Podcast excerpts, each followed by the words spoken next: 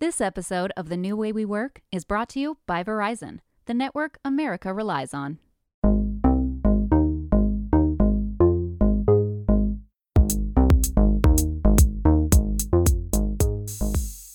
This is the new way we work from Fast Company magazine, where we take listeners on a journey through the changing landscape of our work lives and explain what we need to build the future we want.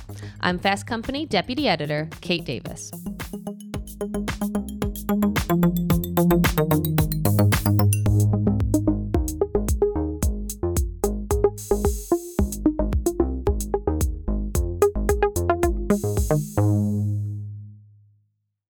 Last episode, we talked about why so many major companies can't seem to move the needle on their diversity numbers. It's the D part of DE and I.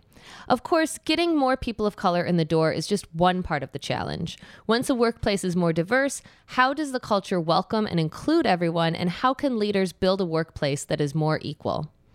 Unfortunately, this is where so many companies falter, and as a result, struggle to retain people of color and those from underrepresented groups.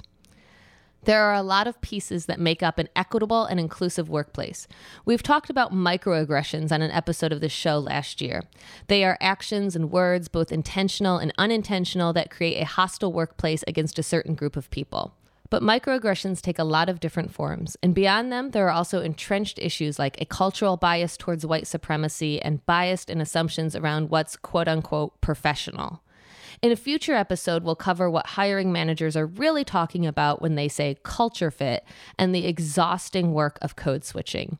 But on this episode, we're going to get into what bias, white privilege, and tone policing look like at work.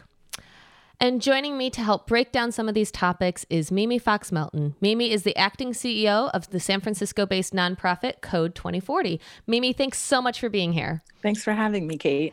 So, before we jump into it, and there's so much to jump into, um, for listeners who aren't familiar with Code 2040, can you give me a quick overview of your company's history and your mission and, and what you do? Yeah. So, Code 2040 has been around for almost 10 years, and we are on a mission to activate, connect, and mobilize the largest racial equity community in tech. And our purpose is really about identifying and dismantling the structural barriers that prevent the full participation of Black and Latinx people in the innovation economy. Our name, Code 2040, uh, is based on the, the beginning of the decade when the US will be majority people of color. And so when we look at tech and see how few Black and Latinx people work in the industry, we really want to envision a world when the US becomes minority people of color that we are represented proportionately um, in the tech industry to our demographics in the US.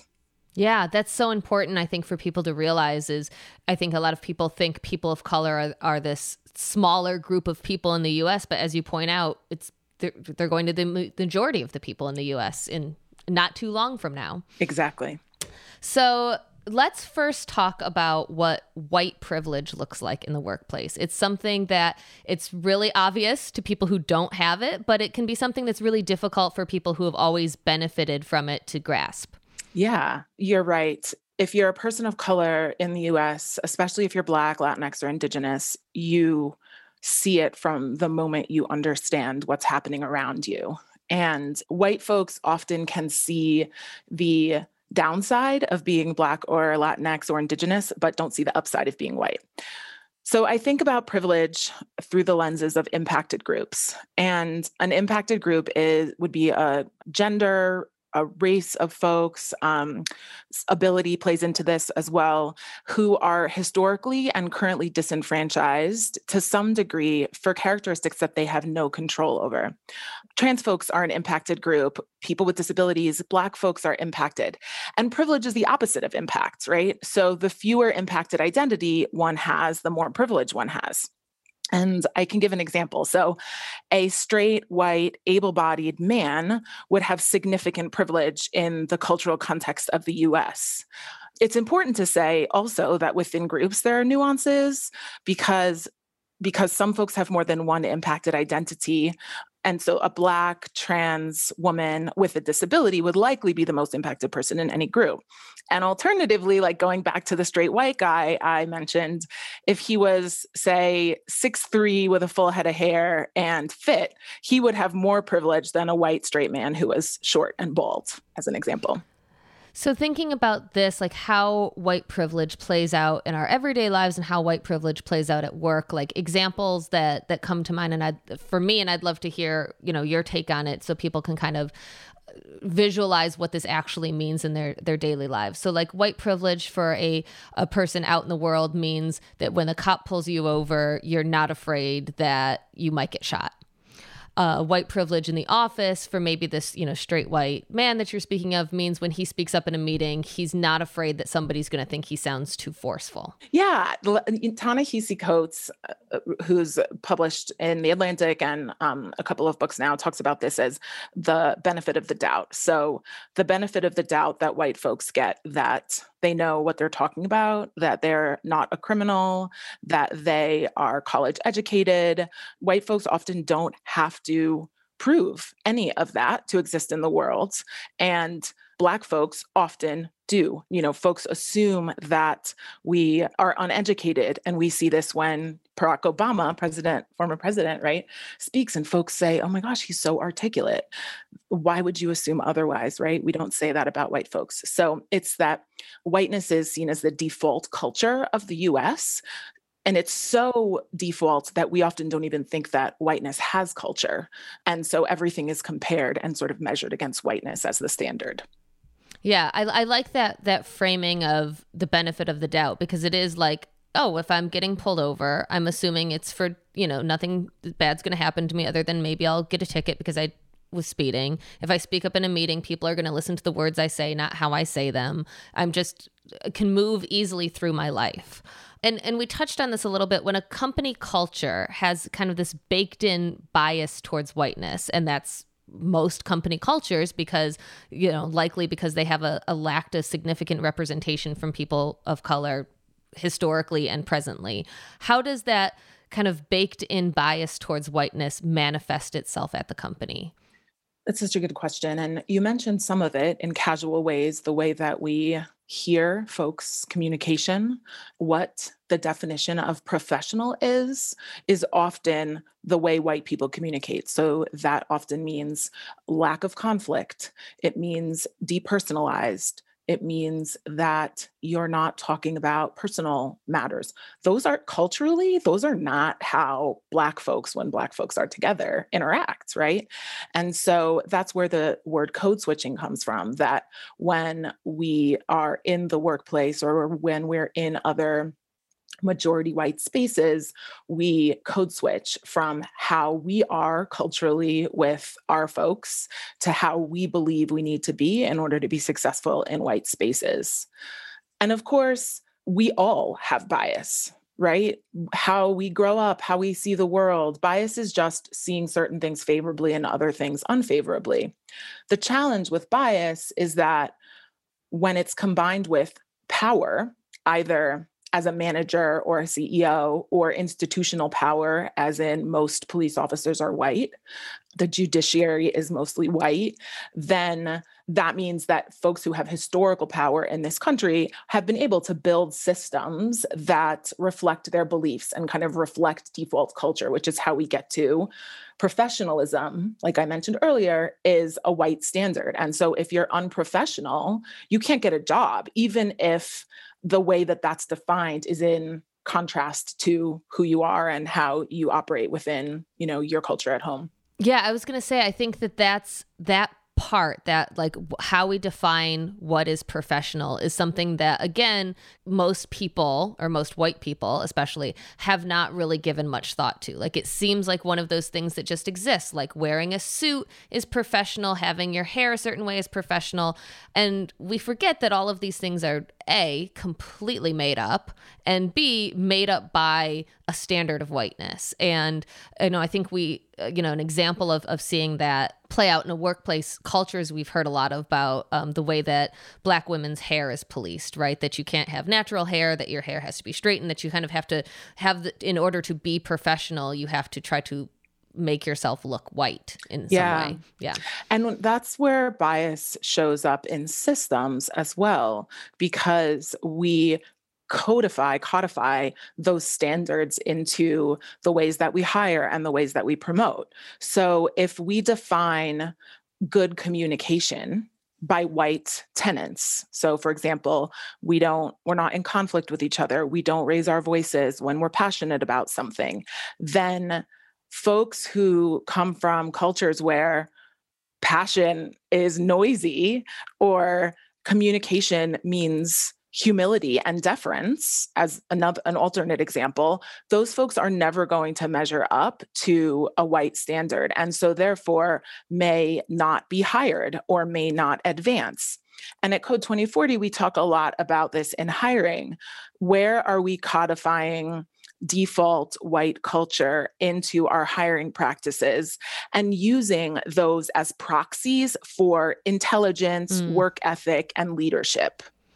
Yeah, and I think that that part about communication and how we communicate is so key to it. So it's it's kind of like, you know, the example you gave about calling Barack Obama articulate, like who says what's articulate and what's the standard for being articulate. But then I think the other the other element that you're touching on a lot is also like who you know when you talk about like speaking with passion like who gets to be angry who gets to raise their voice who gets to be passionate who's what's expected of different people and that's kind of one of these elements we've talked about a little bit is tone policing can you explain what tone policing is and what it looks like Sure, you hit on it really well. Tone policing is a tool that is very prevalent in dominant and white culture.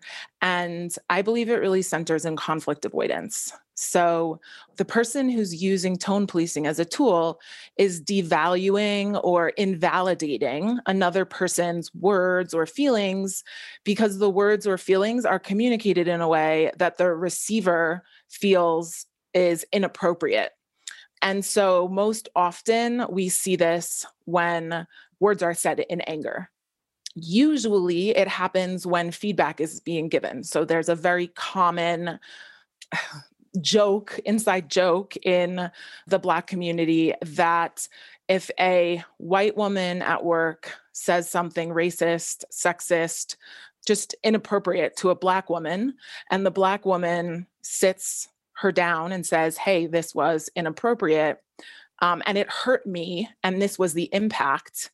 I mean, nine times out of 10, the Black woman can expect that the white woman will say, I can't even hear what you're saying because you're so angry. How am I supposed to take this feedback when you're upset? That's tone policing because it's really focusing on the tone that the words are said in rather than the content of the message. Yeah, and that I mean that kind of we did an episode last year about microaggressions and that I feel like the two kind of go hand in hand. They with the example you're giving is like, you know, it's it's I'm not going to focus on you. I'm going to focus on how you're what you're saying how and how it makes me feel. Right. And it, you know, it's it's more about uh, my comfortability, my standard, my you know, the standard of whiteness than it is about allowing yes. you know, people of color to be legitimate real people that raise their voices when they get angry you know that this this idea of, of conflict avoidance that you're you're talking about about like you know who's allowed to get to get angry i mean i think everybody feels passionately about things at work gets angry about things at work you know has conflict at work but this this tone policing that you're talking about it sounds like it's you're never allowed to feel your feelings for, for lack of a better word yeah And it really goes back to privilege. Who's allowed to say you are violating the norms of communication of whiteness of this office? And so I don't have to listen to you. And the part of it that is extremely dehumanizing and invisibilizing is that I'm in this conversation because you've harmed me, because you've done wrong. And what happens in that moment is that I'll speak for myself is that even if I'm I'm offering this feedback in a way that feels very controlled to me because right I know that I'm in this environment. I know that I'm going to be um, invalidated if I show emotion but my voice is shaking and I'm tone policed. It makes me want to jump across across the table and strangle you right? And so it really feeds into this cycle of anti-blackness at work that uses tropes about blackness like aggressiveness and anger and violence as the hallmark behavior that the person being tone policed is being accused of so it really turns the tables and it's a way to take back power when a white person feels that truly that they're being held accountable in a way that their white privilege should protect them from.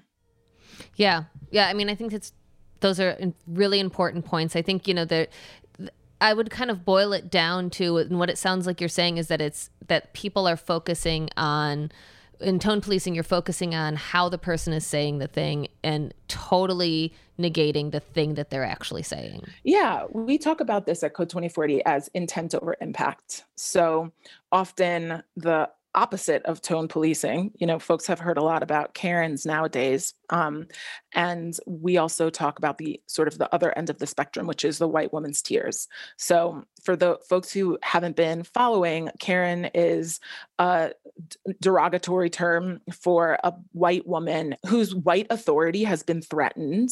You know, she thinks that a black person is doing something that is outside of their privilege like walking the dog or having a barbecue. And so she calls the cops, n- knowing that calling the cops on Black people could be a death sentence. The other side of that is a white woman's tears. And so that's a term that we when when black folks were talking about, yeah, I gave this woman feedback and she just burst into tears and said, I didn't mean to do it that way or why did you interpret it that way? You think I'm a bad person. And it is another way of evading responsibility and really ignoring the impact of what was done. Your intention doesn't always matter. What you meant to do doesn't always matter. This is what you did, and this was the impact of it. And so at Code 2040, when we're working with companies, managers, leaders, we're really helping folks be willing to sit in accountability and take responsibility for the impact of actions, regardless of what the intention was.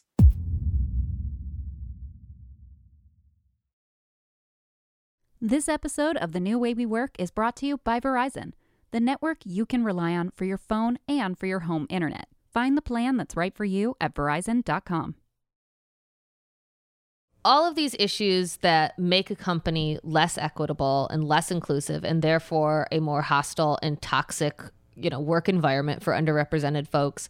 The burden to change these things obviously should not fall on the underrepresented people who are you know the the ones that this is happening to but what can individuals do at every level to to change something that seems so pervasive that seems so baked into our culture and our biases and our re- reactions?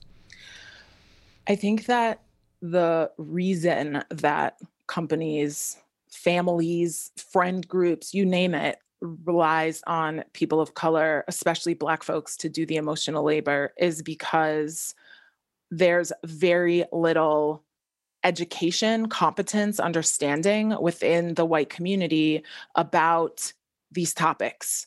You know, a lot of white folks, even sort of your kind of good liberal white folks, um, realized the last year that things were really wrong in this country. And Black people have experienced that as long as we've been alive. So, you know, I think white folks look around and say, well, you seem to know a lot about this, help us. And I think it's important to name why that's a problem because it means that when I'm in discussion with you as a white person about your bias, I am essentially representing my own humanity and my own rights to be alive in this country and to thrive to you and often to the white person it's an academic or intellectual conversation. And that power dynamic that difference is extremely emotionally fraught for the person of color. And because going back to tone policing if as the um, the person of color start to explain things like what do you mean you don't understand that police kill black people and you know we get upset it it feels intense and then the worst case scenario is that the person we're trying to talk to is like well this is too intense i can't i can't hear you because you're you know you're upset.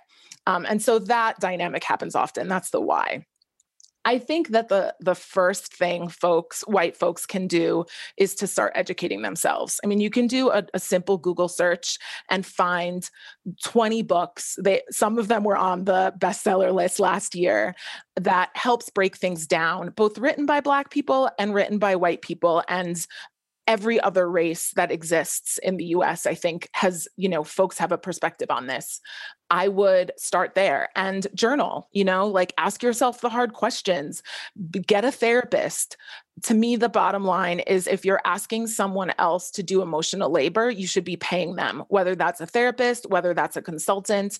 This is exhausting, you know, and the antidepressants are not free and nor is the, are the other sorts of things that we as people of color need to do to take care of ourselves in this environment in this country. And so don't ask folks to do that for free.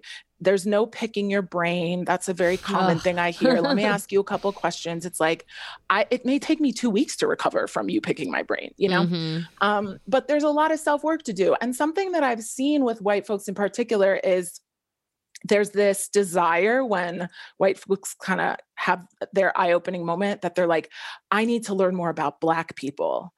And that is pretty common. But the problem is that actually you need to learn about whiteness, right? You need to learn about your culture and ha- where you you and your ancestors chose whiteness in order to assimilate into this country and what that meant and why we're so folks are so angry at Black people who literally can't choose whiteness for doing our own thing and like celebrating our own culture, right? That, yeah. So I think that there's the, it's personal work. And that counts at work too. You know, the workplace equivalent of asking the Black people to do the labor is saying, oh, we're going to give the ERGs $50,000, um, employee resource groups, right? So that Black folks can bring in some speakers and do something for Black History Month and sort of educate the rest of us. And I don't want to speak ill of that. Th- those are resources that ERGs, you know, self organize and want in many cases. But the responsibility of changing company culture can't be on the ERGs or the one DEI person that you have working in a company of 2,000 people. And it's why, like, your diversity initiatives and your diversity committees can't just be like, oh, let's find the the four people of color that we have here and ask them to to spearhead this initiative, right? Right. Or I often hear companies say, oh, well, we don't have a problem here. We surveyed our employees and they said it's really great. And I'll ask, okay, did you segment the data based on race? No. Well, that might be interesting because the Black folks may have a difference of opinion than the white folks. Or they did segment the data and they say, Black people love it here. And I said, How many were in the survey? And they are like, Three. And I said, Yeah, those three are probably pretty clear that there's no anonymity for the 3 mm-hmm, Black people in the mm-hmm. company. And so, whether they're giving you the truth or whether they're telling you the version of the truth they think you want to hear so that they can keep their jobs is open to argument. Yeah, I think that's a really important question, and I've actually I saw I saw that question asked recently. A, a black person was asked to fill out a you know survey like that and said, you know, I want to tell them like I think my workplace is really toxic. I want to tell them, but like there's not very many of us. They're going to figure out like it's anonymous, but they can certainly figure out who said it. And I don't want to lose my job. It's like those calculations, like, yeah, I'll just keep my mouth shut and say, sure, you're doing a great job, you know, and it's another one of those kind of burdens they're going to put up with. Yes. It, it sounds like if you are you know i'm trying trying to kind of parse through everything you said and, and summarize it in, in an easy to digest way. And let me know if if this is on track. If you're a, a good intentioned white person listening to this and you're like okay well where can i start? I mean obviously you know educate yourself read books don't ask the the two black people in the office to help you figure it out. But i i think it sounds like also you know when we're talking about like the tone policing and the the kind of bias towards towards whiteness is maybe an easy like first step is is policing your own thoughts and your own you know biases of when somebody says something and it rubs you the wrong way to think about like where is that coming from? What is is that because you know would i feel the same way if a white colleague was saying that. Would I feel the same way? Is is my standard of of professionalism based? What is it based on? Kind of just like assess, starting to assess your own biases and where your your uncomfortability comes from. I think that that is a good approach if you are a self reflective person who knows how to be honest with yourself. Mm. And there, the person who this is the hardest for is the person who sees themselves as the good guy. Mm. So I'm a good person, I'm a Democrat, I'm I, you know, donate money to homeless folks. If your identity as a good person is how you truly see yourself in the world, and you're often folks who see themselves as good people are unwilling to accept any evidence to the contrary. So, if that's you, for example, if if no one in your family or your workplace has given you feedback in the last three six 12 months probably it's because you're not creating relationships where feedback is freely given folks don't see you as open to feedback and likely um, it's going to be more challenging for you to be honest with yourself that being said if you know there are many people who have like healthy and robust internal systems that can ask themselves questions and be honest and i think that's a really important place to go i often ask why just like if I'm coaching someone else or even in my own journal, you know, this is what I think I should do. Why? Why? Why? Just keep asking the question where does that come from? What belief is that rooted in? What do I think is normal here? And even asking in the workplace, why do we do it this way? Why do we look at this hiring rubric. This says communication. What does that mean? Is do i is communication the same to me as it is to you? Have we defined that? Have we unpacked that? Um, you know you don't have to have a degree in you know black studies or critical race theory in order to ask is the way that we've always done this still the right way? Was it ever the right way? Yeah.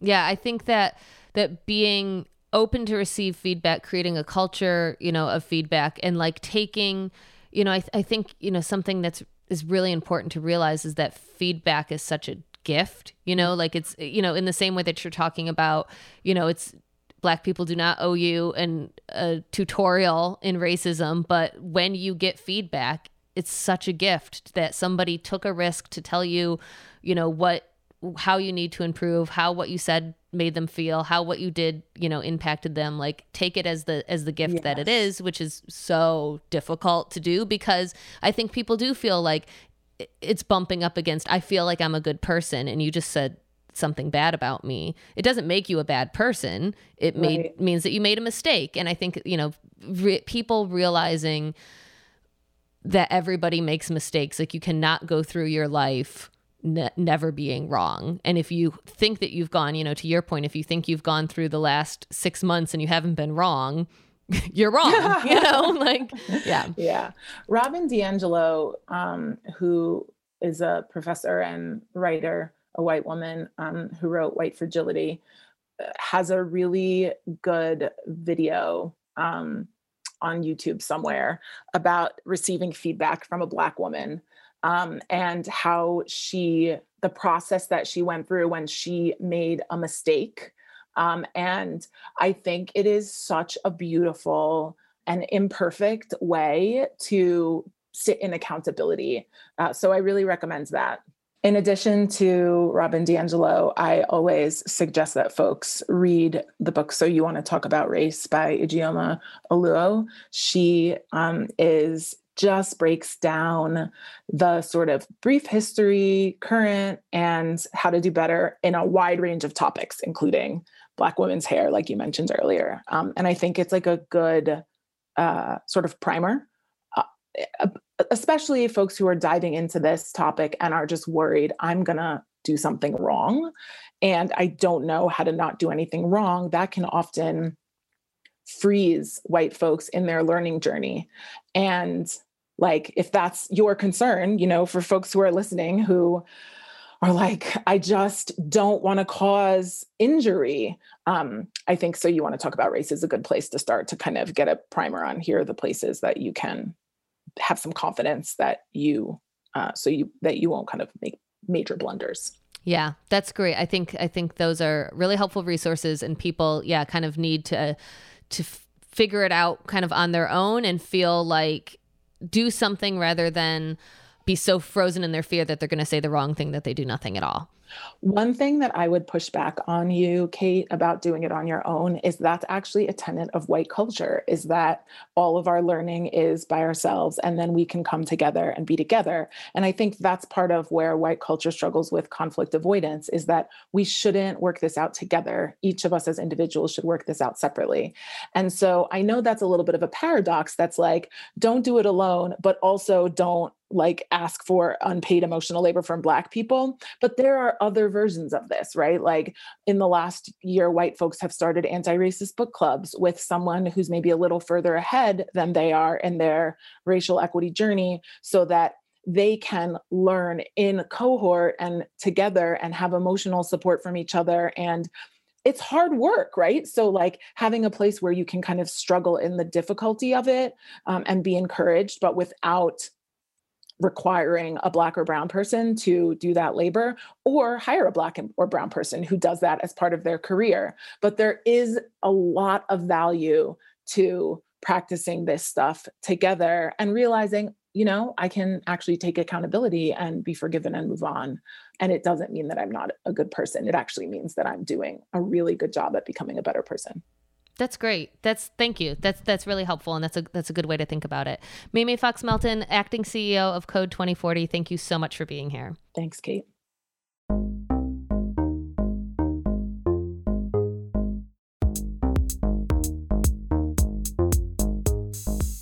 And that's all for this episode. If you're a new listener, be sure to subscribe to The New Way We Work wherever you listen. Also, I encourage you to go back in our feed and hear our episodes so far this season. We've talked about the so called pipeline problem, and we've taken a look at the truth behind diversity reports.